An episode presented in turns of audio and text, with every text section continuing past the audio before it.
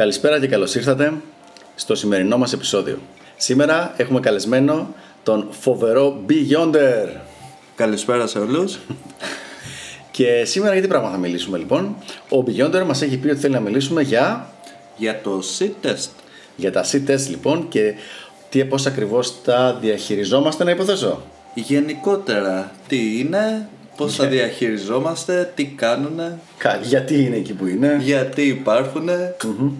Και είναι αλήθεια ότι τα C-test είναι ένα από τα πιο ας πούμε challenging θέματα που αντιμετωπίζει ένας άντρας στις ε, επαφές του με τις γυναίκες. Προσωπικά ήταν και ένα μεγάλο δικό μου πρόβλημα. Δηλαδή θυμάμαι ότι πριν ασχοληθώ με το PU είχα μια τελείως διαφορετική αντιμετώπιση στο θέμα των C-test με αποτέλεσμα να έχω διώξει γυναίκες πραγματικά από το κρεβάτι, δηλαδή θυμάμαι συγκεκριμένα κάτι οχτάρια, κάτι εννιάρια, οι οποίες σαν μέρος του LMR τους κάνανε ένα τελευταίο C-test, εγώ τα πήρα στο κρανίο και είμαι στο άντε φύγε από εδώ πέρα. Και ναι, μεν σου με, τους μένει αποθυμένο αυτό το πράγμα, αλλά το αποτέλεσμα είναι ότι τελικά το close δεν έγινε, έτσι.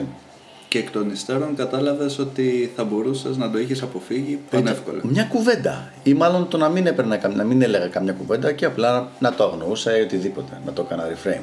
Και είναι από τα πράγματα τα οποία λοιπόν ε, πολλοί άντρες έχουν πρόβλημα. Και ο λόγος είναι που το έχουν το πρόβλημα αυτό ότι αντιμετωπίζουν τις γυναίκες σαν άντρες με στήθος και με γυναικεία απλά γεννητικά όργανα δηλαδή, αντί να τις αντιμετωπίζουν σαν ένα άλλο πραγματικά είδος με διαφορετικό τρόπο σκέψης και πολύ διαφορετικό εγκέφαλο. Πριν συνεχίσουμε θα ήθελες να δώσεις έναν ορισμό για το τι ακριβώς είναι το sit test, Ναι. τι κάνει. Δεν αναφερόμαστε στη μικροβιολογική εξέταση, αλλά σε κάτι άλλο. Ωραίο αυτό, δεν το έχω σκεφτεί. Λοιπόν, το C-test είναι ένας τρόπος με τον οποίο οι γυναίκες τεστάρουν κατά πόσο μπορούν να κουνήσουν το reality ενός άντρα. Δηλαδή, Μάλιστα. κάνουν, λένε κάτι για να δουν αν θα επηρεαστείς. Ο τρόπος στον οποίο οι γυναίκες κάνουν, καταφέρουν να κινούνται μέσα στον κόσμο είναι με emotional manipulation. Βλέπουν λοιπόν κατά πόσο, κατά πόσο είναι εύκολο να σε μανιπιουλάρουν συναισθηματικά και αν είναι εύκολο ουσιαστικά ένα μέρος του attraction χάνεται. Αυτό δεν σημαίνει ότι θα χάσεις ένα sit test «Ω, όλα καταστραφήκανε κτλ. Αλλά αν αυτό το θέμα γίνεται συχνά ε, υπάρχει πρόβλημα. Υπάρχει πρόβλημα. Είναι λιθαράκια που Λιθαράκια που μπαίνουν στο μαζεύονται. μείον. Ακριβώς, ακριβώς. ακριβώς. Οπότε λοιπόν, παραδείγματα C-test είναι, πες μας εσύ κάποια δικά σου. Παραδείγματα. Παραδείγματα. Hm, βλέπω έχεις ε, άσπρα μαλλιά. Ναι. Ε, ξέρεις πόσο χρόνο είμαι εγώ; Πόσο; 19. Hm, Σου είπε τέτοιο πράγμα. ναι, ναι. Η απάντησή μου ήταν «Μμμ, χαίρομαι που σ' αρέσουν. Τα, τα άσπρα μαλλιά. Ε, ναι, μίστερη κατευθείαν. Τι είναι αυτό που σε κάνει να Και σου αρέσουν λίγο- τόσο πολύ τα ναι, άσπρα μαλλιά; Ναι. Και λίγο αργότερα ε, θα πάω το βράδυ στο τάδε μπαρ, παίζει ένας φίλος μου DJ εκεί πέρα. Θα σε καλούσα, αλλά δεν ξέρω αν έχει μαζού and the Zoo να σου παίξει. Αν έχει τι; Μαζού and the Zoo. Γνωστό συγκρότημα παιδικό. Έτσι τις είπες εσύ. Ναι, ναι. Ωραίος. Οπότε με δύο κουβέντες όπως έλεγα, η βασική λειτουργία των C-test είναι να τσεκάρει η γυναίκα κατά πόσο μπορεί να κουνήσει ή να επηρεάσει το reality του άντρα.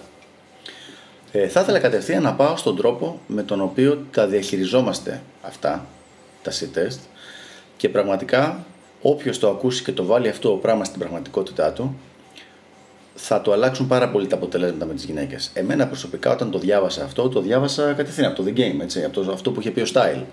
Δηλαδή, απλά να καταλάβω στο σωστό frame που απευθύνεσαι σε αυτά τα πράγματα, που ανταποκρίνεσαι μάλλον, μου άλλαξαν πάρα πολύ τα αποτελέσματα. Σταμάτησα να χάνω γυναίκες από C-test και μάλιστα θα σου πω και ένα άλλο ε, μυστικό.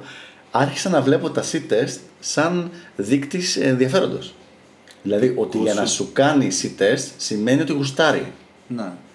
Ενώ πριν το βλέπα σαν ότι μου τη λέει τέτοιο.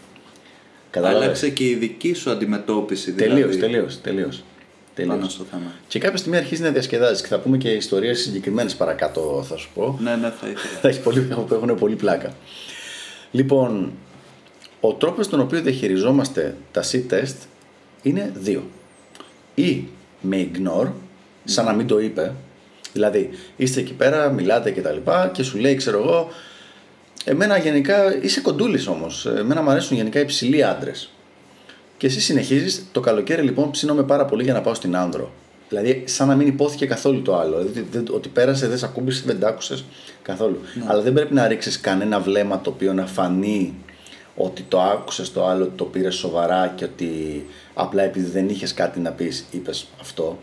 Απλά δεν είναι Απλά στην δεν, δεν πέρασε ρε πραγματικότητά παιδί μου σου αυτό, αυτό το που πράγμα. είπε. Ναι, δεν πέρασε καθόλου αυτό το πράγμα.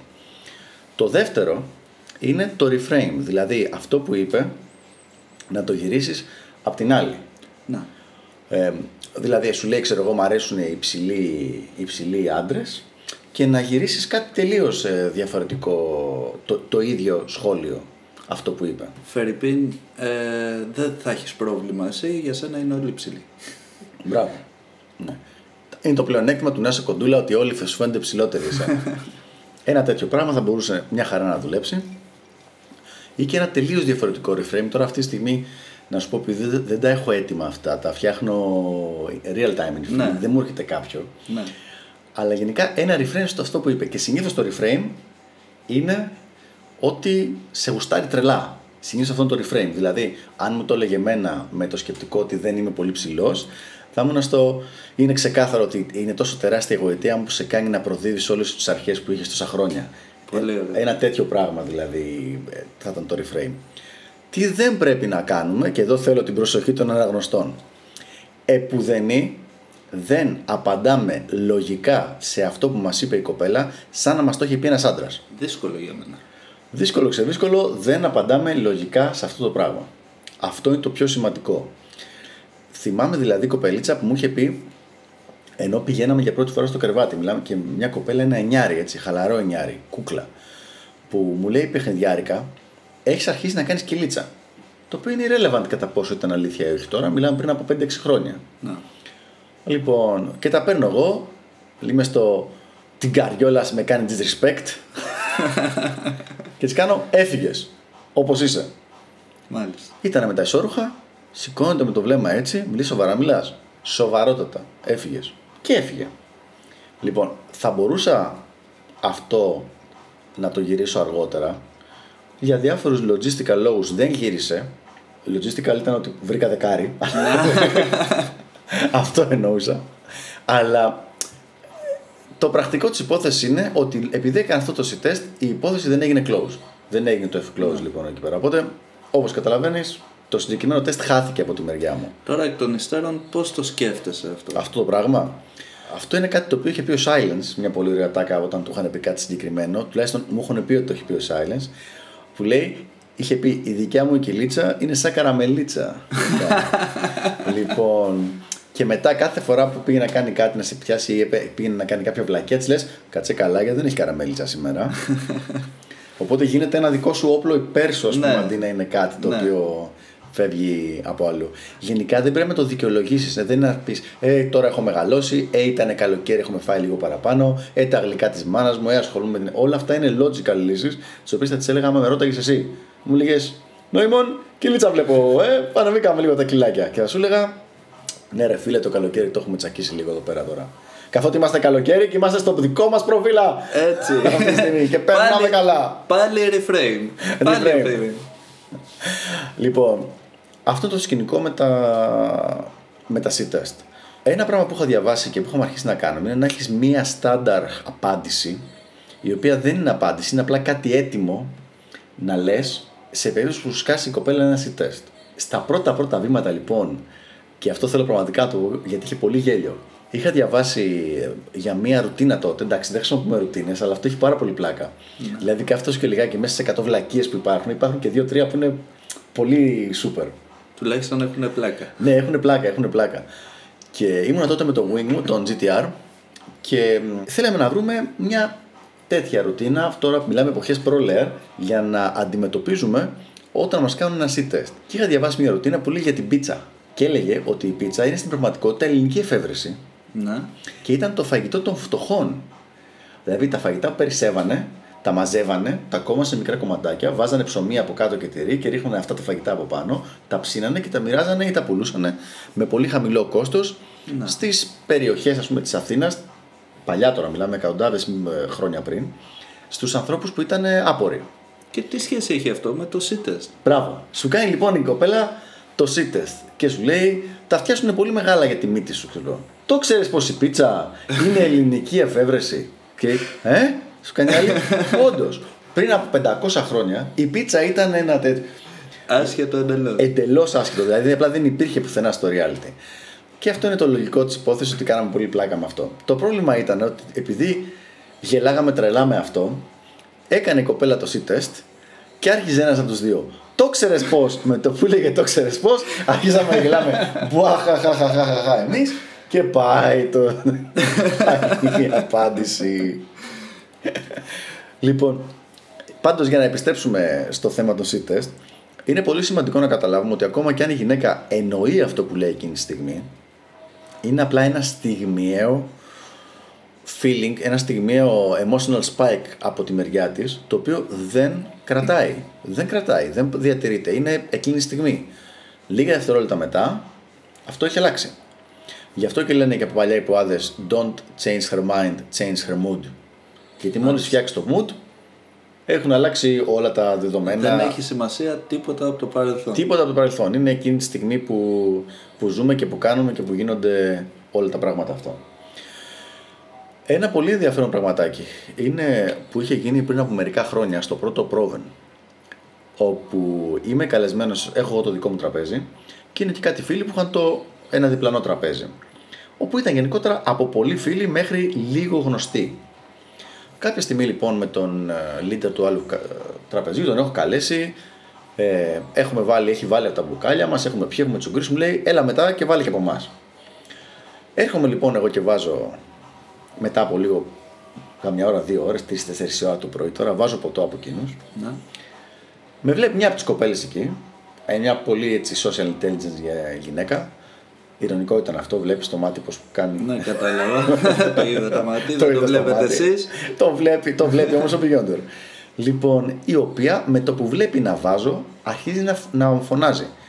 Πώς την έχεις δει, ποιος νομίζεις ότι είσαι, έρχεσαι στο τραπέζι μας από εδώ από εκεί, θα φωνάξω τους μπράβους, εγώ ξέρω τον ιδιοκτήτη, ναι. θα κάνω αυτά. Και, και τώρα εγώ ξέρω ότι μπορώ να μπω στη διαδικασία να της πω, Όχι, μου είπε ο τέτοιος, οκ, αλλά με το να μπω στη διαδικασία αυτή θα λυθεί με το πρόβλημα, αλλά έχω μπει σε submissive frame ότι εξηγώ ναι. στην κομμενίτσα αυτή έτσι. Τις πράξεις. Ναι, τις πράξεις μου. Και πρέπει να βρεθεί τώρα ένας τρόπος αυτό είτε είναι C-test είτε είναι πραγματική επίθεση, φαινόταν πάρα πολύ πραγματική επίθεση, να, να γίνει μια διαχείριση. Αυτή λοιπόν ξέρω ότι έχει μεγάλη εμπειρία με άντρες, είχε πάει με πάνω από 100 άντρες, εξακριβωμένο αυτό, 100-150 τέτοια ναι. φάση. Οπότε δεν θα ήταν κάτι το οποίο θα μπορούσε να κάνεις κάτι που θα κάνεις σε ένα μικρό κοριτσάκι ε, και να πιανε. Οπότε την αρχίζω, τι γλύκα που είσαι όταν φωνάζεις. Τι γλύκα που είσαι, πραγματικά δεν στο. Ρε, τι ωραία φωνούλα είναι αυτή. Λοιπόν, πέντε λεπτάκια μετά με έχει αγκαλιά και μου λέει Είσαι γαμό τα παιδιά. Σ' αγαπώ τόσο πολύ. Μην φύγεις ποτέ από εδώ πέρα. Μαζί μας. Απλά και μόνο επειδή δεν έδωσε σημασία ναι, στο τεστ που ναι. σου έκανε. Και την ώρα που το είπε δεν είναι τόσο μικρό το Δηλαδή συνέχιζε να κράζει για ναι. μερικά από τις προτάσεις εκεί πέρα. Τι γλυκούλη που είσαι, καλό μου, τι ώρα που περνάμε εδώ μαζί. Έλα να σε τσουγκρίσω, λοιπόν, αυτό δεν ήταν αμυγός τεστ, αλλά γενικά δείχνει ότι πραγματικά δεν πρέπει να παίρνεις σοβαρά τις γυναίκες όταν σου μιλάνε. Ειδικά σε περιβάλλον κλαμπ και τέτοια, με τίποτα. Με τίποτα. Συνήθως ό,τι γίνεται, γίνεται για να δημιουργήσει ένα δυνατό emotional response, το οποίο δυνατό emotional response θα την κάνει να χάσει το attraction που έχει για σένα. Και με το πρόβλημα που έχει ο αντρικός εγκέφαλος όταν ακούει λόγια να του μιλάει κάποιος, να τα επεξεργάζεται αυτόματα και να προσπαθεί να δώσει απάντηση, τι γίνεται; γι' αυτό πάμε στα κλαμπ. Δεν ακούμε τι μας λέει ο άλλος. Τέλεια. Είναι βασικό πλεονέκτημα ότι είναι ένα περιβάλλον το οποίο δεν κάνει encourage ε, το, το verbal, το να μιλάς. Ναι. Κάνει subcoms, ναι. γενικότερα status, ε, S-value και τέτοια πράγματα και minimum verbal.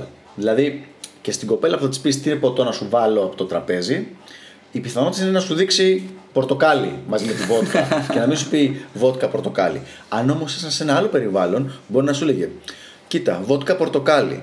το πορτοκάλι αυτό είναι πραγματικό ή είναι χυμός; Γιατί εγώ δεν θέλω να πίνω χυμούς τέτοιους, γιατί έχουν πάρα πολύ μεγάλο. Πολλές θερμίδες και, θα- και να σου να. Δηλαδή, Ναι. γιατί μου τα λέει τώρα όλα αυτά και τα πιστεύει και να μπαίνει σε διαδικασία να Ναι. τη εξηγήσει για γλυκαιμικούς δείκτες και τέτοια πράγματα. Και όχι, δεν θα το κάνω αυτό. Εγώ θέλω απλά άλλα πράγματα προ σένα. όχι από σένα, Βιγιόντρ μου, από την κοπέλα. Τώρα, για αυτό που λες για τον αντρικό εγκέφαλο, για να επεκταθούμε λίγο παραπάνω. Ένα πράγμα που έχω δει πολύ χρήσιμο, το οποίο με βοηθάει πολύ στα interactions αυτά, είναι το να βλέπω τις γυναίκες σαν τρίχρονα με πεντάχρονα κοριτσάκια. Μέχρι εκεί. Αυτό λοιπόν το κάνει πιο εύκολα το να αντιδράσω έτσι. Δηλαδή, αν έρχονταν ένα κοριτσάκι τριών χρονών και μου έλεγε Είσαι βλαμμένος. Είσαι βλαμμένος. Δεν θα το έπαιρνα σοβαρά και θα της έλεγα Κάτσε να το συζητήσουμε. Περίμενε, γιατί λες ότι είμαι βλαμμένος; Τι, σου- τι έκανα και είμαι βλαμμένος και γιατί το λες αυτό το πράγμα; Οπότε στο τρίχρονο θα λέγες Τι ηλικία που είσαι. Ναι, Τι ηλικία τι που γλυκούλη είσαι. που είσαι. Ποιος τα έμαθε Ακριβώς. αυτές τις λεξούλε, ποιος τις έμαθε; λοιπόν, με αυτή την οπτική γωνία έχω δει ότι βοηθάει πάρα πάρα πολύ. Μιλάμε σε κοινωνικό επίπεδο, δηλαδή έξω σε κλαμπ, σε τέτοιες καταστάσεις. Για ένα μεγάλο μέρος των γυναικών να το αντιμετωπίζουμε με αυτή την οπτική γωνία, με αυτό το. σαν να έχει αυτή την ηλικία, ας πούμε. Να μην προσπαθείς να κατανοήσεις και να απαντήσεις σε αυτά που λέει δηλαδή. Όχι. Ειδικά όταν είναι κάτι τόσο άσχετο, δηλαδή που στα καλά καθόλου να σου σκάει ένα C-test, Ναι. Ε, όχι, να μην το κάνεις. Δηλαδή υπάρχουν μερικά πράγματα, μπορεί να σου πει η κοπέλα να της πεις ε, βότκα με λεμόνι και να σου πει όχι με πορτοκάλι σε παρακαλώ. Αυτό δεν είναι εσύ τεστ, εντάξει, να χρησιμοποιούμε και τη δική μας ε, social intelligence. Μπορεί η κοπέλα θέλει απλά το ποτό της με πορτοκάλι. Ναι.